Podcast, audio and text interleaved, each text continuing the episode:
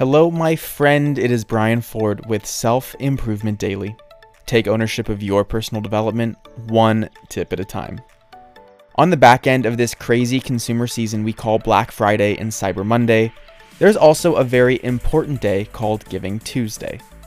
Today, I want to talk about the importance of giving and how it actually works so that we can become better givers. First is that a lot of people relate to giving in a linear and transactional way. What I mean by that is many people view the value of their giving through a short sighted lens, connecting their contributions to immediate impact. This is biased by our financial system.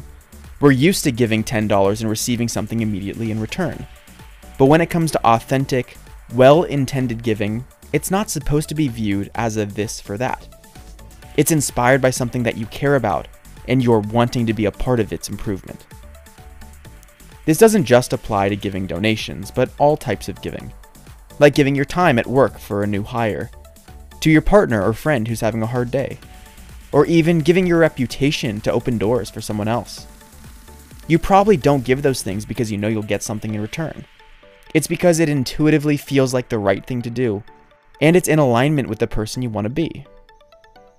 What is incredible, though, is when you do give without any strings attached you'll find that a lot of value is created for you. Your contributions always return positive, and the aphorism, the more you give, the more you get, has more truth to it than you might think. It's the ultimate win.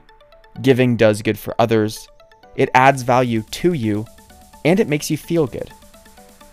I want to be a more generous person, and I want to make giving more natural in my life. And I'd encourage you to do the same and see for yourself how transformative it can be. If you want to get started and you're feeling generous today, then check the link in the description of this episode, and I've got something for you there. Thank you for listening, and I'll see you next time on Self Improvement Daily.